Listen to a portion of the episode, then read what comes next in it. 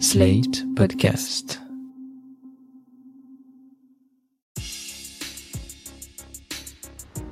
Euh, moi, je mange principalement ce que je trouve en, en supermarché. C'est vrai que j'ai pas une alimentation très diversifiée. Euh, ça se limite au riz, aux pâtes, euh, aux légumes qu'on trouve un peu partout. J'entends beaucoup parler de biodiversité, mais je ne comprends pas ce que moi, je peux faire pour la favoriser. Je ne suis pas éleveuse, je ne suis pas agricultrice, et je ne vois pas quel impact je pourrais avoir en fait. Franchement, j'aimerais bien de temps en temps changer d'aliments, découvrir de nouveaux légumes, des nouveaux plats, mais je ne sais jamais comment les cuisiner. Et en plus, j'ai peur que ça me coûte plus cher que ce que j'ai l'habitude de manger.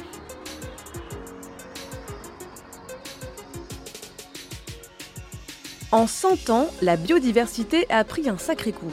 soixante-quinze pour cent des variétés comestibles ont disparu à travers le monde et de nombreuses autres sont menacées de disparition, comme le sorgho ou le mil au Niger. Pour prendre un exemple plus proche de chez nous, au début du vingtième siècle en France, les catalogues de semences proposaient plus de trente variétés de tomates traditionnelles. Aujourd'hui, on n'en trouve plus que sept. Les animaux, eux, n'ont pas été épargnés non plus. Presque cent races d'animaux de ferme se sont évaporées entre deux mille et deux mille quatorze.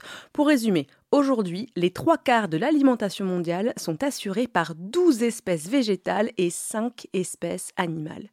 Pour comprendre les conséquences d'une telle érosion de la biodiversité et connaître notre pouvoir d'agir en tant que consommateur et consommatrice, j'ai à mes côtés Isabelle Charlotte, bonjour. Bonjour. Vous êtes responsable filière chez Biocoop, c'est-à-dire que vous faites le lien avec les producteurs-productrices des matières premières. C'est ça. Et Philippe Pointereau, bonjour. Bonjour. Vous êtes expert agronome chez Solagro, une entreprise associative qui fait de la recherche et du terrain pour accompagner notamment agriculteurs et agricultrices dans une transition agroécologique. Voilà, et on est basé à Toulouse. Alors, le constat dressé en introduction est alarmant, je crois que c'est le moins qu'on puisse dire.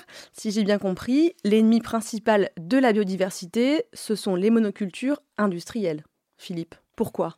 Bah, les monocultures, ça veut dire euh, qu'en fait, euh, bah, dans une rotation ou dans une ferme, on n'a qu'une ou deux cultures. Et ça veut dire que bah, plus le système est simplifié, plus euh, on a de ravageurs, plus on a de problèmes de mauvaises herbes, plus on a de grandes parcelles.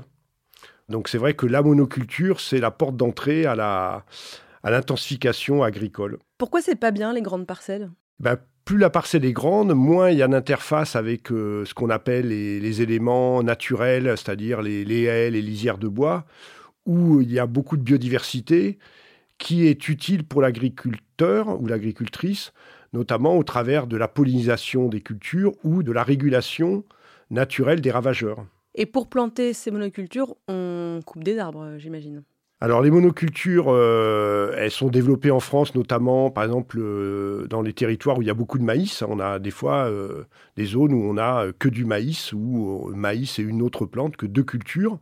Mais si on va en Amérique du Sud, euh, bah, on a une vraie monoculture du soja sur des millions d'hectares qui s'est faite euh, au fil des ans au détriment de la, la forêt tropicale et qui est gérée à grands coups de renfort de glyphosate, puisqu'on a affaire à des cultures O G M résistantes au glyphosate. En parlant de, d'intrants, justement, il y a un impact, Isabelle, j'imagine, sur l'environnement et la santé avec tous ces intrants chimiques. Oui, il y a un impact sur le, l'écosystème, euh, déjà, puisqu'on sélectionne euh, certains micro-organismes dans le sol, euh, certaines plantes aussi, donc ça fait baisser la biodiversité. Mais il y a aussi un impact sur euh, la santé des gens, le microbiote. Euh, euh, il y a aussi des effets euh, potentiels à long terme euh, des produits chimiques pour les producteurs et aussi pour les consommateurs. C'est quoi l'impact socio-économique, Philippe, sur les filières, justement ? Les impacts socio-économiques, c'est que si on prend le niveau social, euh, tendu, moi je ne parlerai pas trop des, des aspects de revenus, mais en termes notamment environnemental, si vous utilisez trop de pesticides, bah, vous pouvez avoir un impact sur la santé des, des agriculteurs, des paysans, sur la santé des personnes qui travaillent euh, dans ces fermes. Donc là, on peut avoir un véritable impact euh, sur la santé de, de ces gens euh, qui vivent euh, dans ces grandes exploitations. Après, en termes socio-économiques, souvent, les, les grandes exploitations euh, spécialisées euh, ont tendance à, à s'éloigner du monde paysan. Et de plus en plus, on est dans des systèmes de, de firmes où des grandes euh, de, d'entreprises ou de capitaux contrôlent la, la terre. Et c'est ce qu'on observe aujourd'hui, en, notamment en Amérique du Sud. Il y, y a une dépendance, euh, Isabelle, à l'agrobusiness ? Oui, il y a une dépendance à l'agrobusiness parce que le producteur euh, ne maîtrise plus lui-même ce qu'il euh, pratique dans son champ. Ce sont des conseillers qui lui, lui disent qu'il faut appliquer plutôt que d'observer la nature. Et pour revenir sur les aspects socio-économiques, l'intérêt euh, d'avoir des cultures diversifiées, c'est d'être moins dépendant au changement climatique. Quand on n'a que deux cultures, c'est beaucoup plus dangereux quand il y a un problème sur une culture que quand on en a douze. Et je discutais avec un producteur de moutarde la semaine dernière qui a plus de douze cultures en agriculture biologique et qui est passé en agriculture biologique et qui en avait deux avant. Et il m'expliquait qu'il était beaucoup moins dépendant et, et qu'il était beaucoup plus serein par rapport aux aspects socio-économiques. Alors, en introduction, je parlais de la disparition d'espèces végétales et animales. On parle des tomates, on passe de trente variétés à sept. Il y a un impact aussi sur le choix du consommateur et de la consommatrice, sur les produits proposés de cette disparition de biodiversité. Ça a des conséquences sur notre santé, cet appauvrissement ? Alors, sur la santé, euh, je pense que le premier point, c'est quand même euh, la contamination euh, par les pesticides, hein, qui est, euh, qui est importante aujourd'hui, notamment sur les, sur les fruits et légumes. Après, euh, ce qui est recommandé par le, le plan national nutrition santé, hein, c'est de consommer par exemple deux fois par semaine des légumineuses.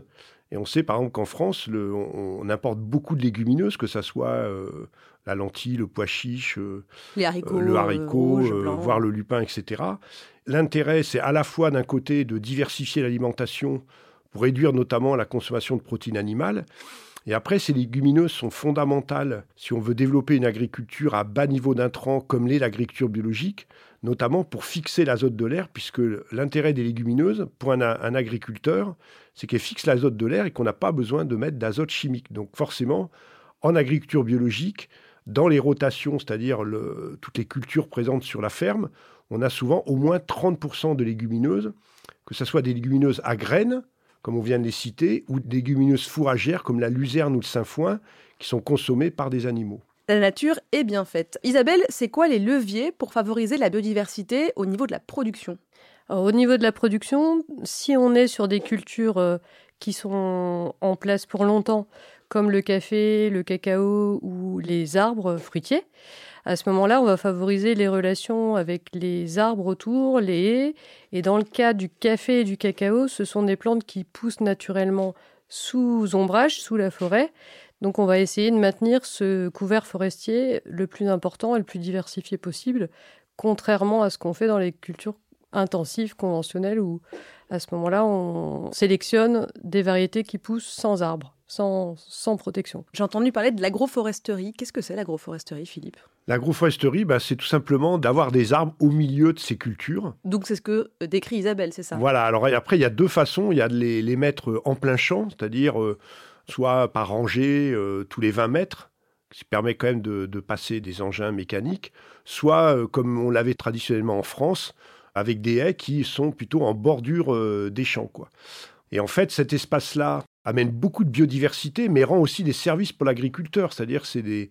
les haies, par exemple, protègent euh, contre le vent, protègent contre le soleil, euh, amènent des, des insectes auxiliaires. Auxiliaires, c'est quoi ? C'est comme les coccinelles ? Voilà, alors il y, y a deux types d'insectes auxiliaires. Il y a ceux qui euh, contrôlent les ravageurs des cultures, comme les pucerons. Donc c'est soit des prédateurs qui les mangent, soit des parasitoïdes qui pondent leur œuf dans le ravageur, dans le puceron, et qui finit par le tuer.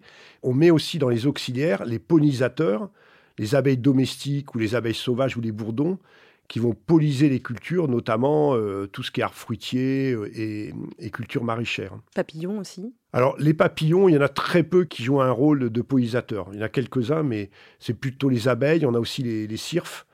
Et puis après, dans les insectes prédateurs, on a des petites guêpes, euh, des parasitoïdes ou alors les, les carapes, par exemple, qui, vont, euh, qui peuvent manger les, les limaces.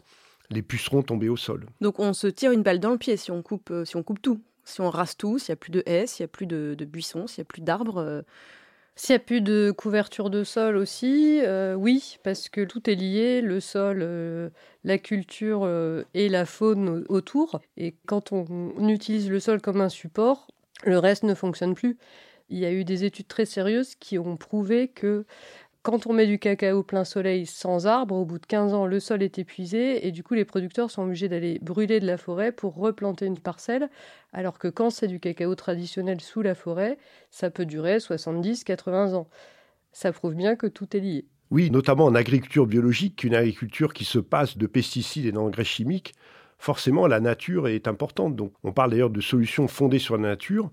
Donc, j'ai dit tout à l'heure, par exemple, les légumineuses qui fixent l'azote et les insectes auxiliaires qui contrôlent les ravageurs. Donc, voilà, la biodiversité est vraiment euh, un élément clé euh, et moteur de l'agriculture biologique ou une agriculture qui veut consommer moins d'intrants. Biocoop est associé depuis quinze ans avec le réseau Semences Paysannes qui regroupe plus de quatre-vingts organisations nationales et collectifs locaux pour promouvoir l'utilisation de semences paysannes, comme son nom l'indique.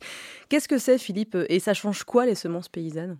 Ben déjà, les semences paysannes, vous êtes plus dépendant des grands groupes, puisqu'aujourd'hui les semences sont contrôlées par quatre à cinq groupes mondiaux, dont fait partie euh, Bayer, Syngenta, qui contrôle aussi les pesticides. Alors attendez, parce que comment on peut contrôler des semences ? C'est-à-dire on ne peut pas acheter ce qu'on veut euh, quand on est agriculteur, agricultrice ? Et non, tout ça est très réglementé. On n'a pas le droit de vendre des semences euh, si elles ne sont pas euh, certifiées. Et en plus, ces grands groupes ont inventé deux techniques pour euh, contrôler les semences. C'est ce qu'on appelle les hybrides. Donc, par exemple, tous les maïs sont hybrides. Demain, on est en train de nous proposer des blés hybrides. Donc, les plantes hybrides ne peuvent pas se ressemer. Sinon, elles perdent complètement leurs leur facultés, leur rendement, et cetera. Et puis, l'autre manière qui est interdite, heureusement, en Europe, en tout cas en culture, c'est les O G M. Et donc, euh, là aussi, vous êtes obligé de racheter euh, les semences chaque année puisqu'elles sont euh, brevetées, quoi. Donc, attendez, c'est-à-dire que quand un agriculteur achète des semences, il y a des gens qui ont fabriqué ces semences pour que la personne ne puisse pas les ressemer exprès, pour, pour qu'elle aille les racheter chaque année. Exactement. Bah, ça représente pour la France un marché de plus de trois milliards d'euros chaque année que les agriculteurs doivent, euh, doivent payer. Et qui va dans les poches de ces grands groupes dont on parlait. Oui, qui va dans les poches de ces grands groupes. Après, les semences paysannes, c'est forcément une solution importante et qui est vraiment un, un élément important de l'agroécologie, même, je dirais, le, le, peut-être l'élément le plus important. Mais ça demande quand même une organisation, quoi. Avoir des semences de qualité, ça ne s'improvise pas. Ça demande souvent des démarches collectives. Pour produire ces semences, ça demande des trieurs, ça demande de bien observer pour bien sélectionner euh, des plantes sur un certain nombre de caractères. Mais c'est ce que font aujourd'hui bon nombre d'agriculteurs. Et récemment, euh, je suis allé voir un agriculteur au Pays Basque qui a relancé le, le Grand Roux Basque. Très belle aventure, c'est un maïs qu'on appelle population. Euh, il ne restait plus que quelques épis au Pays Basque. Il les a retrouvés, il les a semés, il, il a sélectionné. Et maintenant, vous avez un, un maïs non hybride qui produit euh, presque autant que les, les maïs hybrides, hein, soixante quintaux hectares, qui destinait au départ à l'alimentation de ces, de ces vaches et qui maintenant euh, fait la, une des meilleures farines euh, de maïs et de la polenta qu'on peut trouver en France et que tous les grands restaurants se disputent. Isabelle, il y a beaucoup de, d'agriculteurs, agricultrices euh, qui justement se tournent vers ces semences paysannes ou essayent de devenir un peu plus forts collectivement ? Oui, il y a, il y a beaucoup de maraîchers qui se tournent vers les semences paysannes.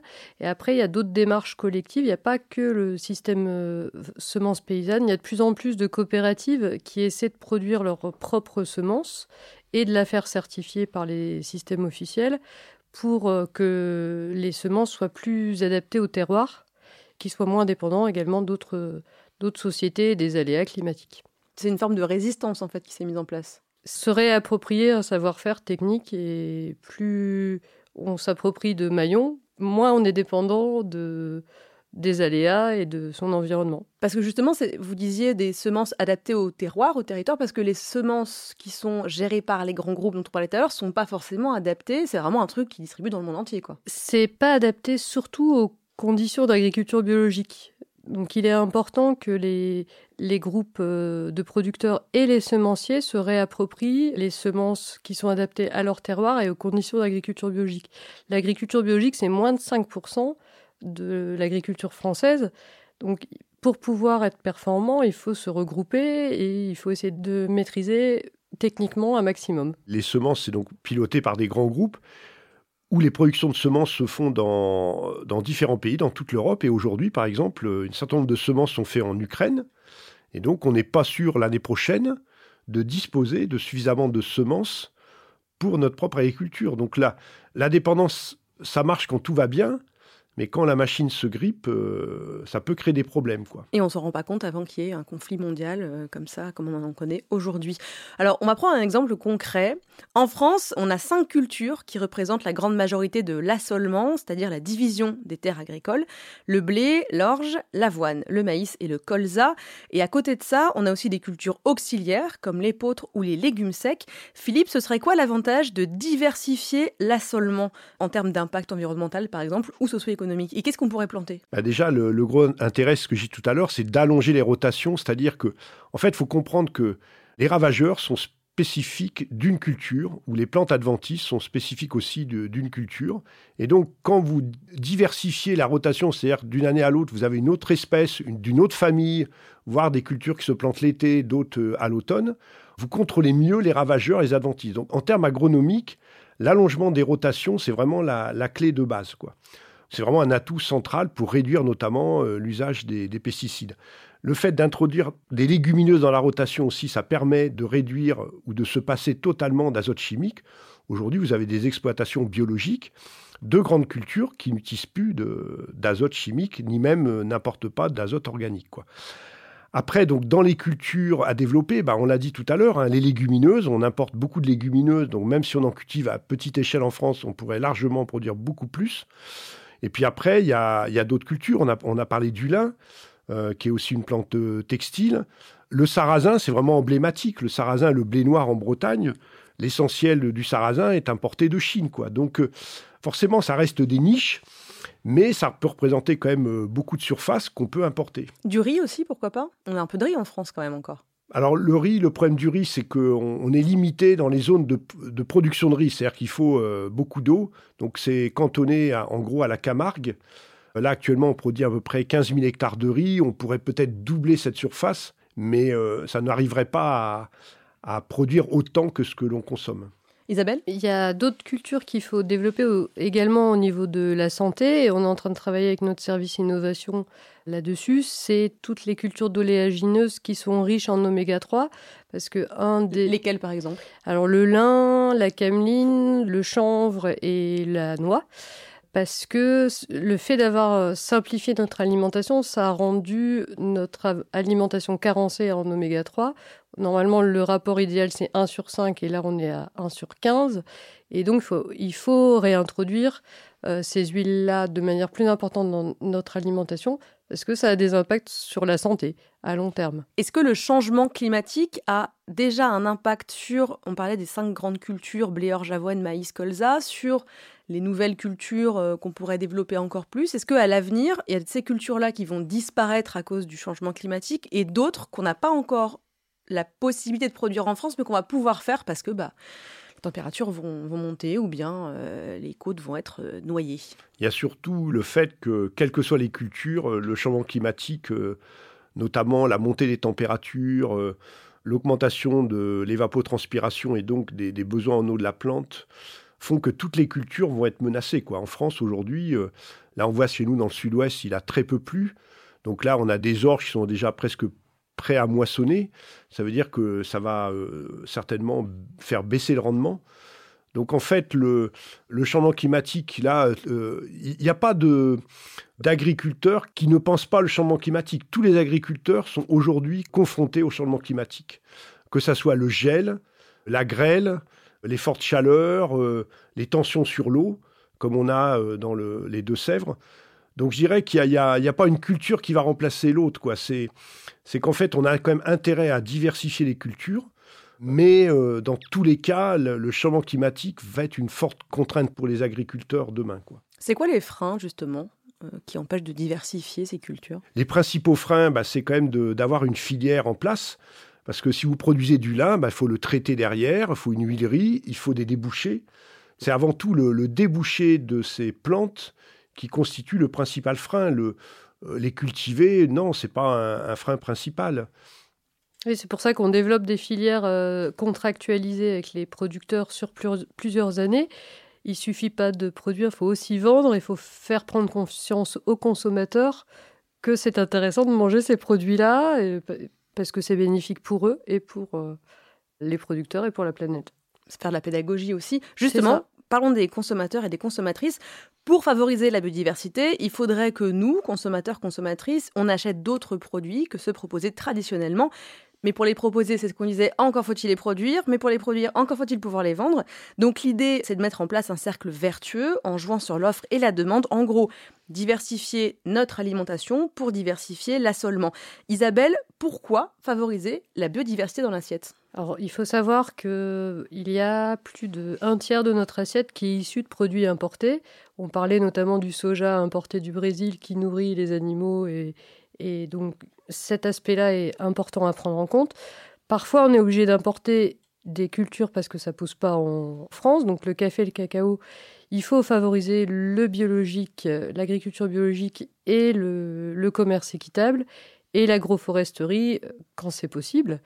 Et pour les cultures européennes, il faut favoriser ce qui est produit près de chez soi, soit à l'échelle locale, soit à l'échelle de la France, et euh, diversifier dans son assiette les fruits et légumes, les légumineuses, les céréales. Il faut avoir une, une assiette qui soit colorée et qui soit la plus diversifiée possible. On a donc littéralement un pouvoir d'achat quand on fait nos courses, c'est-à-dire qu'on peut directement jouer, nous, un rôle dans la préservation de la biodiversité par les produits qu'on met dans notre caddie. Isabelle, comment Biocoop sensibilise les consommateurs et consommatrices aux enjeux cruciaux liés à la biodiversité, justement en incitant, en faisant de la pédagogie peut-être ? Alors, il y a plusieurs façons de, d'inciter. Déjà, proposer les produits de notre assortiment. Donc les lentilles, les pois chiches, euh, le lin, le lupin, euh, les, le sarrasin, les pâtes euh, au blé ancien. Enfin, il y a toute une gamme de produits qu'on propose euh, spécifiquement chez nous et qu'on accompagne. Ensuite, on a euh, des conseillers en magasin qui peuvent euh, apporter euh, aux consommateurs euh, des conseils spécifiques sur le flexitarisme, l'alimentation végétarienne. Et comment euh, éviter les carences. Ouais, comment cuisiner au quotidien, ces choses-là. Voilà. Euh, ensuite, ce qui est important, c'est le goût et le plaisir. On le rappelle euh, pas assez, je pense, qu'on peut aussi consommer plus diversifié en se faisant plaisir. Il y a tout ce qui est cuisine du monde, les fi- on propose des fiches recettes. Il y a les épices qui peuvent agrémenter euh, les plats. Oui, puis on peut remplacer certains ingrédients de la cuisine, on va dire, traditionnelle française, par des ingrédients, je pense à des céréales par exemple, qu'on ne oui. connaît pas bien, qui peuvent remplacer dans un risotto le riz ou... Oui, ou oui, il y a d'autres céréales que les céréales classiques. Euh, on parlait du maïs, euh, tout à l'heure du maïs... Euh, Grand Roux Basque. Grand Roux Basque. Il peut y avoir d'autres, euh, d'autres céréales qui sont intéressantes pour euh, diversifier. Il n'y a pas qu'une sorte de riz et de pâtes en fait. Oui, ça joue, j'imagine que ça joue aussi sur les étiquetages, sur la façon dont on présente les produits pour montrer aux gens qu'il y a, je voyais, la carotte violette de la Loire, les tomates cerises noires du Layon, enfin, donner des informations aussi aux consommateurs et consommatrices. Effectivement, au niveau fruits et légumes, c'est là où on va avoir plus, le plus de diversité de, de goût. Et il faut qu'on précise le nom de la variété, parce que c'est la variété qui fait le goût des fruits et des légumes. Il faut donner des informations sur l'origine, mais aussi le, les propriétés gustatives associées aux, aux fruits et aux légumes. Philippe, il y a besoin d'évangéliser de, vous, de votre côté les, les agriculteurs et agricultrices, justement, pour les faire diversifier leur culture, ou bien ils sont déjà bien au courant ? Bah, ils sont souvent, euh, soit ils sont en circuit court, et là, ils sont assez ouverts à des nouvelles cultures, parce que ça diversifie leur, leur gamme. Soit ils sont dans des coopératives, et là, c'est vraiment le rôle de la coopérative de, de promouvoir ces nouvelles cultures en, en ayant euh, trouvé des marchés, comme notamment pour les légumineuses à graines.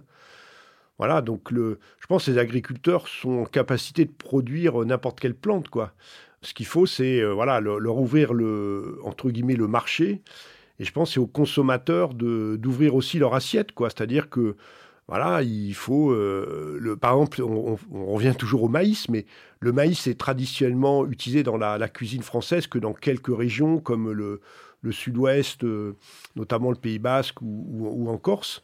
Voilà, alors que finalement, euh, je ne vois pas pourquoi euh, des recettes à base de, de maïs euh, n'iraient pas dans d'autres régions françaises, quoi, comme, oui, ou comme euh, le pois chiche dans le sud de la France. Euh... Voilà, ou l'huile d'olive qui est méditerranéenne, qui est consommée partout. Donc, donc ça veut dire que le, la, la cuisine a un rôle central, quoi. C'est-à-dire que euh, la cuisine, je dirais, c'est le gros atout qu'on a en France, c'est que les Français aiment manger, aiment cuisiner. Il ne faut surtout pas perdre ça. Et en fait, ça, c'est une porte ouverte à... à toutes les plantes et toutes les recettes qu'on peut trouver euh, en France ou, ou ailleurs. En somme, quand on peut, il faut sortir un peu de temps en temps de sa zone de confort, essayer des nouvelles recettes, des nouvelles tomates, des nouveaux maïs. Isabelle, est-ce que pour le porte-monnaie, c'est favorable aussi la biodiversité dans le caddie ? Oui, ça peut, en changeant ses habitudes, en cuisinant soi-même, en favorisant des produits vrac sur lesquels euh, le, le prix au kilo est largement inférieur au, au prix des produits conditionnés. Moi, j'inciterais les consommateurs à regarder le prix au kilo. Et là, euh, c'est tout à fait possible de manger équilibré et diversifié sans s'attaquer au porte-monnaie. Merci Isabelle Charlotte et merci Philippe Pointereau. Quant à moi, je vous dis à bientôt pour un nouvel épisode de Plus Bio La Vie. Vous venez d'écouter Plus Bio La Vie, un podcast proposé par Biocoop et slate point f r. Retrouvez tous les épisodes sur slate point f r et vos applis de podcast préférés.